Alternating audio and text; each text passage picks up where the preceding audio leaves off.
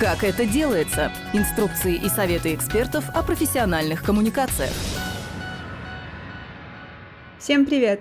Это подкасты «Благосфера», и мы продолжаем знакомить вас с выступлениями спикеров конференции «Фандрайзинг нового времени. Перестройка». Сегодня вы услышите лайфхаки и советы по работе со специальными проектами с точки зрения фандрайзинга. Поделится своим опытом Сергей Юхин, руководитель специальных проектов фонда «Линия жизни».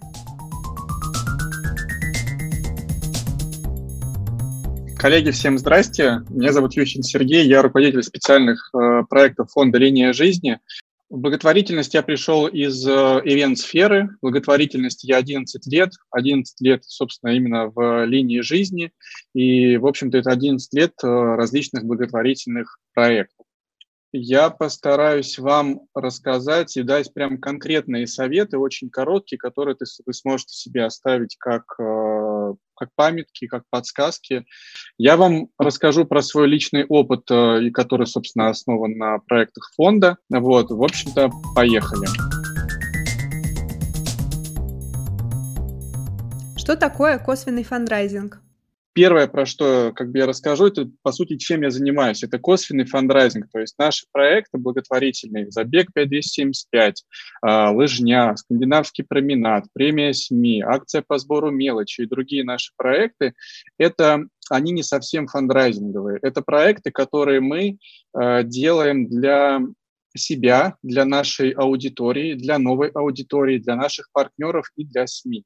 Да, то есть это проекты, которые здесь и сейчас больших денег не приносят но они дают свои плоды потом. Благодаря им появились новые проекты, а именно, благодаря забегу 5275 у нас есть э, забеги с РЖД и компанией Xiaomi. А, также благодаря нашей беговой истории у нас есть прекрасные кейсы с э, компанией Russia Running, которая делает свои старты и имеет технологичную площадку для регистрации на различные спортивные мероприятия по всей стране. Э, прекрасный проект, вот уже второй год э, мы запустились э, с беговым сообществом. Это команда, которая делает московский марафон и другие там самые крупные забеги нашей страны благодаря тому, что мы работали на разных площадках, в частности, на ВДНХ, э, в парке Горького и других, эти площадки потом сами к нам э, приходили с разными проектами, в том числе фандрайзингом. Выбирали нас как благополучателя на каких-то мероприятиях э, или компаниях. Благодаря этим мероприятиям у нас налаживаются контакты со СМИ. Мы им даем почву для материалов различных. Благодаря акции с мелочью у нас есть замечательный проект с монетной компанией. Это вообще прям очень смешная история. А с монетной компанией мы познакомились следующим образом. Я ехал утром на работу, как обычно проходил через э, ТПУ на метро планерный э, транспортно-пересадочный узел, и увидел случайно автомат. Вроде как обычный э, терминал, как Киви, но сильно больше подошел, посмотрел, оказалось, что это аппарат, который принимает мелочь, а, пересчитывает ее, и эти монеты потом можно кинуть либо себе на телефон, либо на банковскую карточку. В тот же день мы позвонили, а, я рассказал коллеге, руководителю нашему э, фандрайзингового корпоративного отдела, э, обсудили быстро, позвонили, и буквально через день-два уже мы уже были с ними на встрече, обо всем договорились, оказывается, они про нас знают, хотели нам позвонить, но все никак руки не доходили, и вот мы взяли инициативу на себя, и вот уже второй или третий год э, замечательно дружим, и этот проект переносит нам э, регулярные, достаточно неплохие деньги. Итак, что же получили от этих э, проектов мы? Да? Э, про линию жизни. Это новые контакты, охват, пиар-истории, площадки, э, собственно, сами по себе проекты, деньги, конечно же, лояльность и интерес партнеров. А, для СМИ это не, баналь, не банальные истории и новостные поводы, потому что одно дело написать про какое-то доброе, интересное мероприятие, где было много людей в интересном месте, другое дело а, рассказать а, очередную душесчипательную историю про ребенка, кошечку или там пенсионеров, которым нужна помощь. Партнеры же получают не банальные и разные формы помощи. Они понимают, что благотворительность может быть и, на наш взгляд, должна быть э, совершенно разной. Э, для некоторых компаний, для многих, это тимбилдинг для сотрудников, потому что они участвуют большими командами. Это рекламные маркетинговые площадки в том числе, потому что наши проекты тоже рассматривают как э, пиар-коммуникацию с аудиторией. Ну и плюс это какие-то новые интересные проекты э, и идеи, которые можно подчеркнуть и потом реализовать э, самим или вместе с нами. Как работать с подрядчиками? Итак, прям конкретные советы. А, Все будет немножко разрознено, но при этом я постарался какую-то логическую цепочку все равно выстроить. Первое, скидки. Всегда просите скидки. Их дают и иногда даже с радостью. Они бывают разные, от совсем маленьких в зависимости там, от какой-то позиции до там, больших. А, и, как правило, как правило, чем больше компания, там, подрядчик какой-то, тем большую скидку они а, могут вам дать качество за 0 рублей. Если вам оказывают услугу бесплатно, это вовсе не значит, что вы должны позволять этой услуге быть некачественной. За сколько бы услуга ни оказывалась, все равно э, это подрядчик или партнер, или там ведущий, кто угодно, он на эти условия согласился. Он профессионал, да, исходим из этого, вы профессионалы. Вы должны получить результат. Этот результат должен удовлетворять в первую очередь вас как э, получателя услуги и, соответственно, ваших клиентов и аудитории. Ну и, конечно, вы должны также ухаживать и э, выполнять свои обязательства перед э, ведущим, подрядчиком и так далее.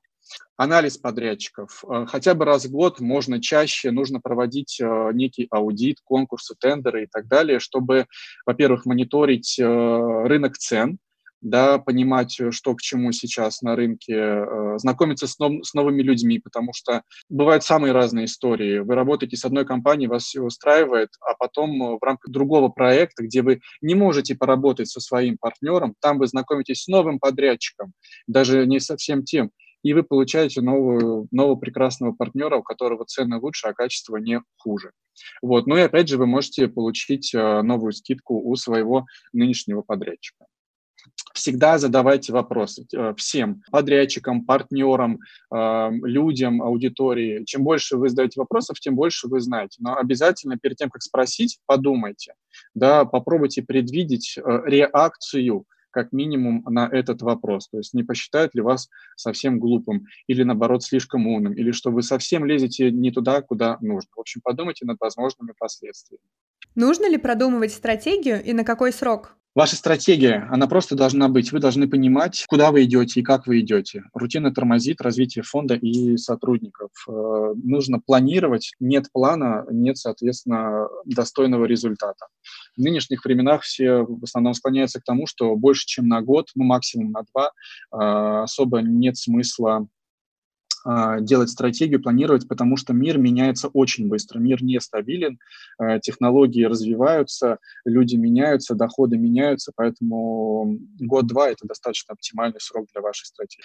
Дабы избежать перерасходов по проектам, максимально старайтесь э, сделать так, чтобы спрос э, в итоге превысил предложение. То есть, банальный пример, не знаю, производство футболок, да, там на какое-то мероприятие, или особенно, когда если вы что-то делаете на условную массовую продажу за пожертвования, то старайтесь э, сделать так, чтобы остались желающие еще купить, а футболки кончились. Вы избежите перерасходов и заодно поймете, сколько в следующий раз э, лучше корректировать следующий тираж в большую сторону, чем в меньшую. Всегда. Плюс вы а, экономите место на складе или в офисе. Можно ли избежать рисков? Риски всегда просчитывайте. Старайтесь их предугадать и предотвратить, насколько хватает вашего, ваших знаний и опыта. Если вдруг э, ваших знаний и опыта не хватает, обращайтесь к специалистам и другим знатокам. Ошибаться – это нормально, но всегда делайте выводы и работу над ошибками. Банально, но тем не менее это факт. Многие боятся ошибок, это тоже нормально, э, но старайтесь их избегать, предотвращать, но если уж случилось, то работайте над ним. Зачем важно следить, чтобы улучшить мнение жертвователя о себе? Одна из самых важных э, вещей, за которыми нужно следить, это контекст. Его нужно учитывать всегда, то есть нужно понимать, где и с кем вы разговариваете, в какой обстановке, в какое время суток, э, э года и так далее. Это играет роль, важную роль. Какие-то моменты могут быть не, не столь значительны, какие-то моменты могут быть э, чрезвычайно важны, и чтобы не попасть в просак, э, контекст обязательно имейте в виду. Целевая аудитория, примерно оттуда же, как и контекст, чрезвычайно важная история, которую всегда нужно учитывать, всегда нужно понимать, для кого вы делаете что-либо, будь то мероприятие или, фандра, или фандрайзинговая компания, аукцион или какая-то рекламная кампания в интернете. Всегда нужно понимать, кому вы доносите свое сообщение.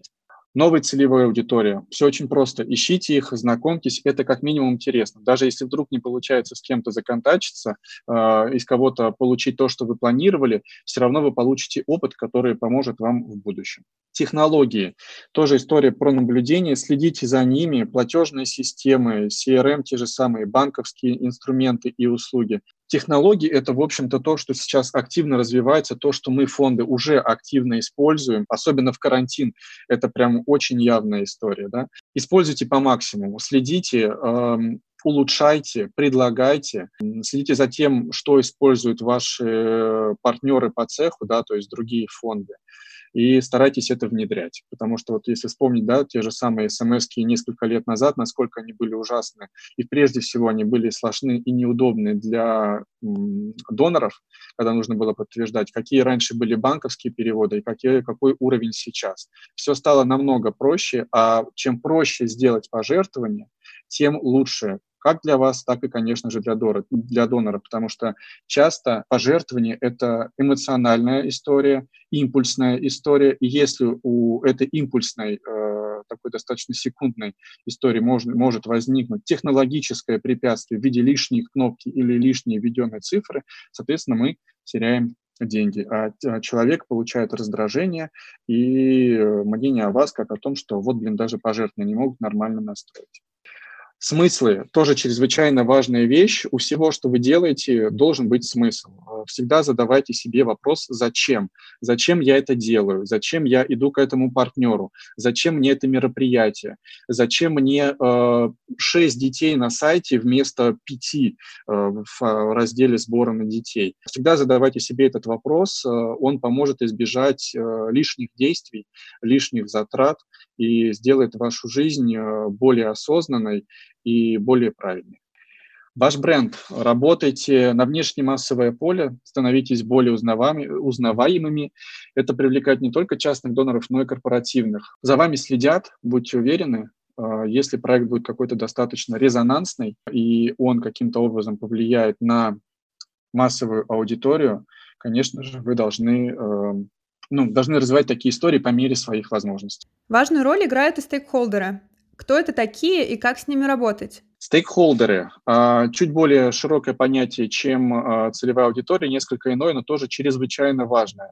Стейкхолдеры – это заинтересованные лица, то есть люди из сообщества, которые так или иначе могут повлиять на ваши дела или принять в них участие.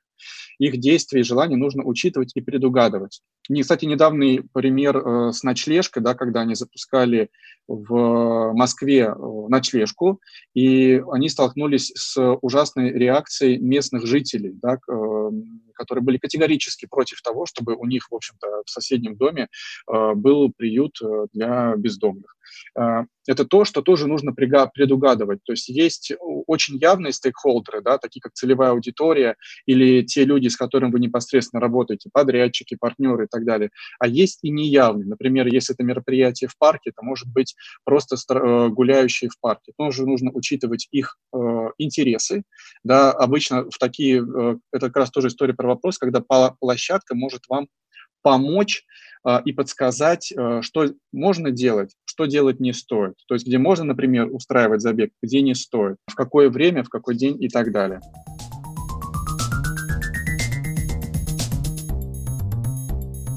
Как разговаривать с аудиторией?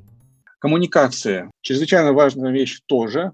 Это, в общем-то, все, что вы делаете и показываете вовне. Все, что исходит от вас во внешний мир, будь то текст или картинка. Все это коммуникация. Все, всем этим вы общаетесь так или иначе с э, аудиториями своими и не только своими. Язык коммуникации. Говорите с целевой аудиторией на их языке и на их площадках тоже достаточно очевидная вещь, но очень важная. То есть если вы говорите э, в молодежном сообществе ВКонтакте, говори, старайтесь говорить на их языке. Если вы говорите с, не знаю, вдруг там с пенсионерами, соответственно, язык ваш, да, э, акценты какие-то, они должны поменяться. Какие-то вещи, которые нельзя говорить, э, есть у пенсионеров, а и молодежным языком будет говорить с ними бесполезно. Понятность языка. Э, на самом деле это прям тренд в последние годы, который с каждым годом все развивается и больше и больше, и коммерческие компании в том числе это начинают понимать, подхватывать и развивать у себя внутри. Чем проще и понятнее человечный язык, на котором вы говорите, тем лучше. И, ну, как к сожалению, на самом деле это не так просто, как кажется. А, потому что найти правильного копирайтера, да, который будет писать, выстроить эту коммуникацию, это не так просто. Не зря там люди в коммерческих компаниях, там есть специалисты, которые зарабатывают гигантские деньги на этом. Вот мои личные фавориты, на мой взгляд, все началось некогда со связного банка, сейчас эту историю прекрасно поддерживает Тиньков а, как банк, э, и не только, но вот его продукты, которые замечательно общаются с частными клиентами аудитории. Возьмите с них, собственно, пример. А, русский язык любить и уважать, типографика знать и использовать. Это, в общем-то, несложно. Это как торчащие нитки из э, вашей одежды. Никто их не любит сам, и никто их э, не любит на них смотреть. И важно, не, не надо думать, э, что люди Э, аудитория на это не обращает внимания. Люди это видят, не все об этом пишут, но они это видят и складывают от вас э, как бы мнение. Поэтому следите за русским языком, то, как вы пишете, и, собственно, за типографикой, то, как вы оформляете ваши тексты и, в общем-то, макеты в том числе. Долой слезы и грустные лица. Мы считаем, что благотворительность — это решение проблем, решение проблем — это есть изменения к лучшему, а изменение к лучшему — это всегда хорошо, это позитивные эмоции. Так что используйте их с самого начала, не давите на жалость, не давите на слезы, разговаривайте с улыбкой и э, говорите о том, что вы вместе э, меняете мир к лучшему. Честность. Э, тоже все банально. Будьте честными и обязательными. Не обещайте того, чего сделать не можете. Но если не получилось, честно говорите об этом, объясняйте, аргументируйте. Э, на той стороне тоже люди, они, э, как правило, относятся с пониманием. Не всегда э, просто эффективно равно правильно. Это вот как один из явных примеров, это эм, обширные, слезливые сборы адресные, да, там на детей в частности, потому что самая распространенная история. Мы против этого, мы максимально этого избегаем, и мы как раз сейчас работаем над тем, чтобы это несколько видов изменить. А, где-то в мае-июне мы э, сделаем новый такой тестовый проект, посмотрим, как это сработает, так что следите за, нашими, за нашим сайтом. Почему не стоит просить деньги, особенно делать акцент на срочный сбор? Язык коммуникации, сам посыл, он очень отталкивающий. Мы, я, наш фонд, мы категорически против такого посыла, и вот поэтому под этим соусом как раз придумали э, хэштег такой, как акцию флешмоб «Помогайте из дома». Да, то есть мы не призываем экстренных, к экстренным сборам, мы призываем делать э, то, что вы делаете обычно. Помогаете, как обычно, так это и делаете. Вот, потому что экстренными э, призывами мы часто пугаем людей. Мы можем, конечно, собрать э, какие-то деньги, но осадочек, на наш взгляд, останется. И обязательно говорите о том, что у компании или у людей, что деньги, которые они дают, делают их лучше, делают мир лучше.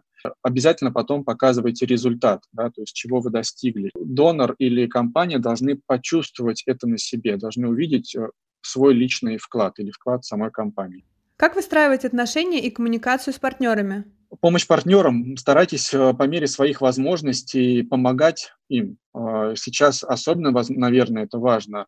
А, старайтесь угадывать их потребности, э, пробуйте решить их различные проблемы внутри компании, а, во внешней среде. Проявите просто банальную заботу. Предложите им, какая нужна им помощь сегодня или не сегодня, а завтра.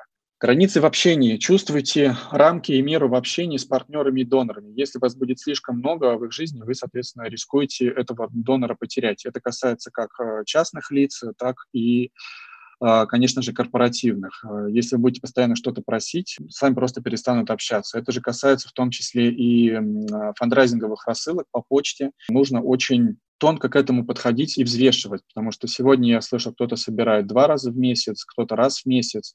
Крупные фонды, например, я услышал там год назад, что та же «Подари жизнь», у них именно фандрайзинговых рассылок, где они просят помочь э, ребенку или нескольким, их буквально, они проводят, проводят их там раз в три месяца, то есть раз в квартал.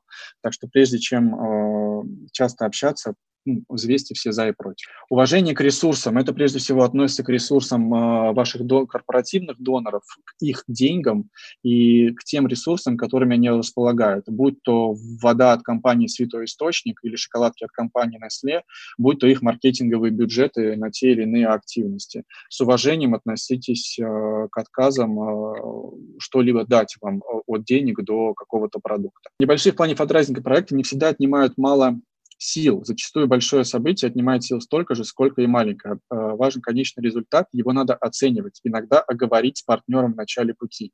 То есть, э, соглашаясь на какое-то сотрудничество, сначала нужно понять, что это вам даст. Э, устроит ли вас конечный результат? Оговорите это. Если это индивидуальный проект, то продумайте это, и уже только потом запускайтесь. Новые контакты. Тоже очень банально, но при этом все равно ищите новые знакомства под идеи и задачи или просто так. Бывает такое, что у вас есть некий контакт, э, ну, есть и есть. А потом вы случайно натыкаетесь на него в телефонной своей книжке и понимаете, что, ух ты, елки, а с ним же можно сделать вот это. А, то есть это работает в обе стороны. Как контакт под задачу, так и задача под контакт. Дружите со всеми. Банально, но факт. Нужно дружить со всеми уровнями оргструктур ваших партнеров, да. Конечно, там, если э, важнее, кажется, дружить с руководящей, э, с руководителем той или иной компании, но при этом работать все равно, как правило, вам нужно непосредственно с менеджментом, с исполнителями. И если вы э, не наладите с ними контакт, то исполнитель может, может выполнять совместный ваш проект неохотно, э, без энтузиазма, а может даже и на самом деле запороть. Даже потом хорошие отношения с руководителем не помогут. Но при этом, я не говорю, что низшие контакты лучше, нет, а, но при этом менеджмент, если вы с ним хорошо ладите, активно общаетесь и э, дружите, он может какую-то из ваших идей, какой-то ваш проект, наоборот, продвинуть наверх, да, где вас не знали раньше. И, соответственно, тогда может э, закрутиться совершенно новая история дружбы уже не только с менеджером, но и с руководителем компании, двух организаций. Так что дружите.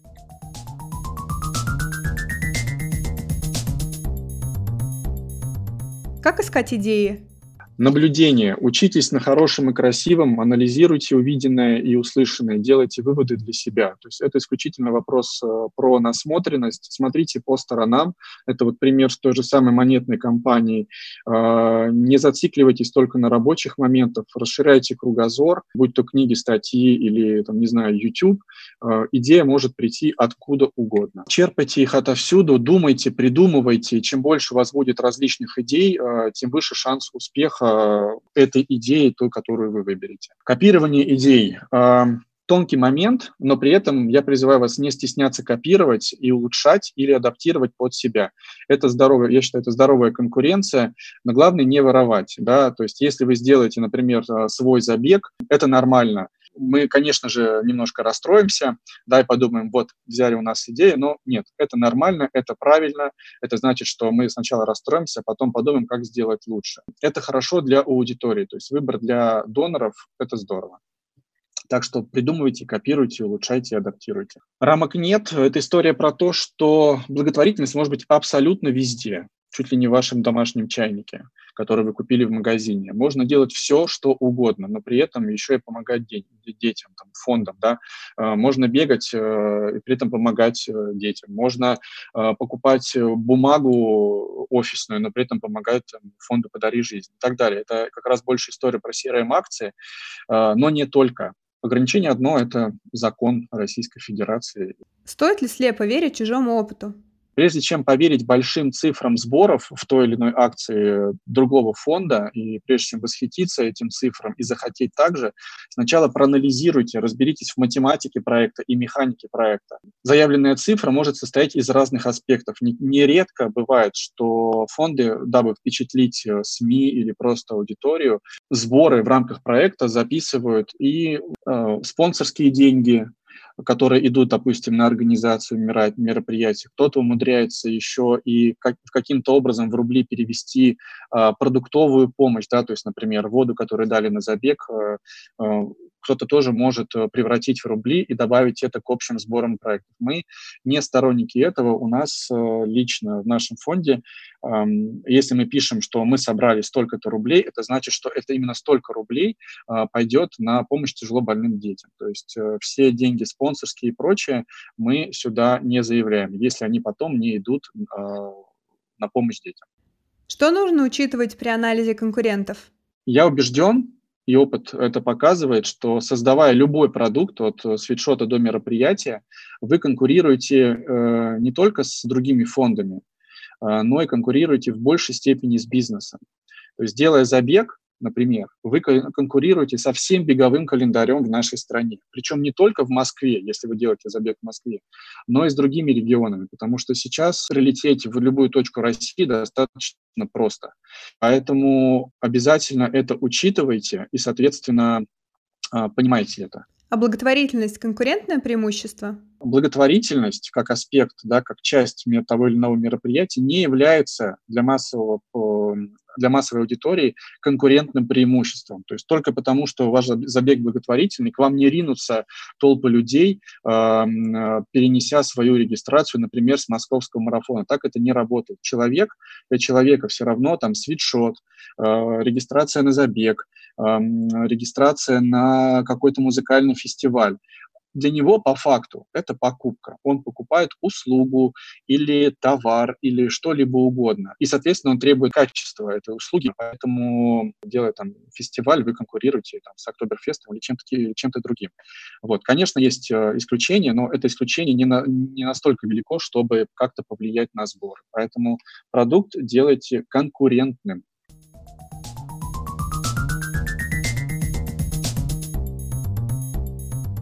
Нормально ли иметь нижнюю планку сотрудничества с вашей НКО? Частенько слышу, мы с этим сталкивались, когда некоторые фонды, и мы в том числе на самом деле, имеют нижнюю рублевую, то есть какую-то ценовую планку сотрудничества с нашей компанией. Речь не идет о, о обычном просто пожертвовании, речь идет о каком-то именно сотрудничестве, когда фонд должен будет использовать какие-то свои ресурсы, будь то социальные сети или там, человеческие ресурсы и так далее.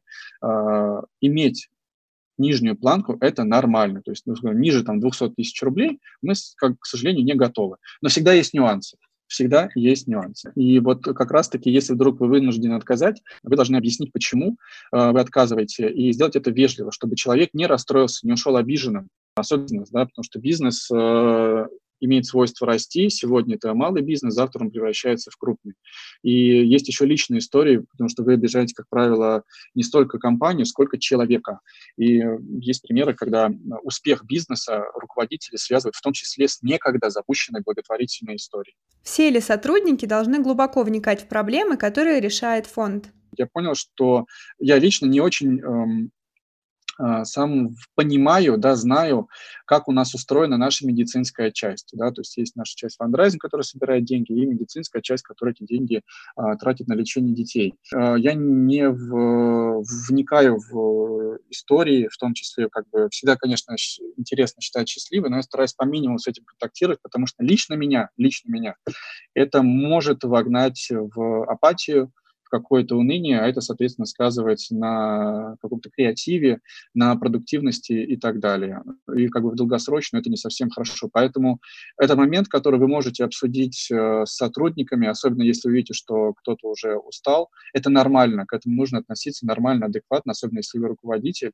Это нужно обсуждать и попробовать как-то решить, э, потому что нету развития сотрудника, нету развития фонда.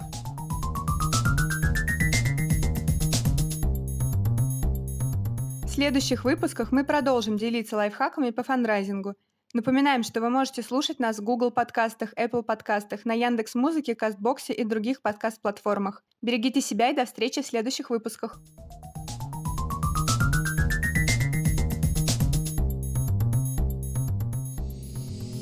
Этот подкаст создан с использованием средств гранта президента Российской Федерации на развитие гражданского общества, предоставленного Фондом президентских грантов.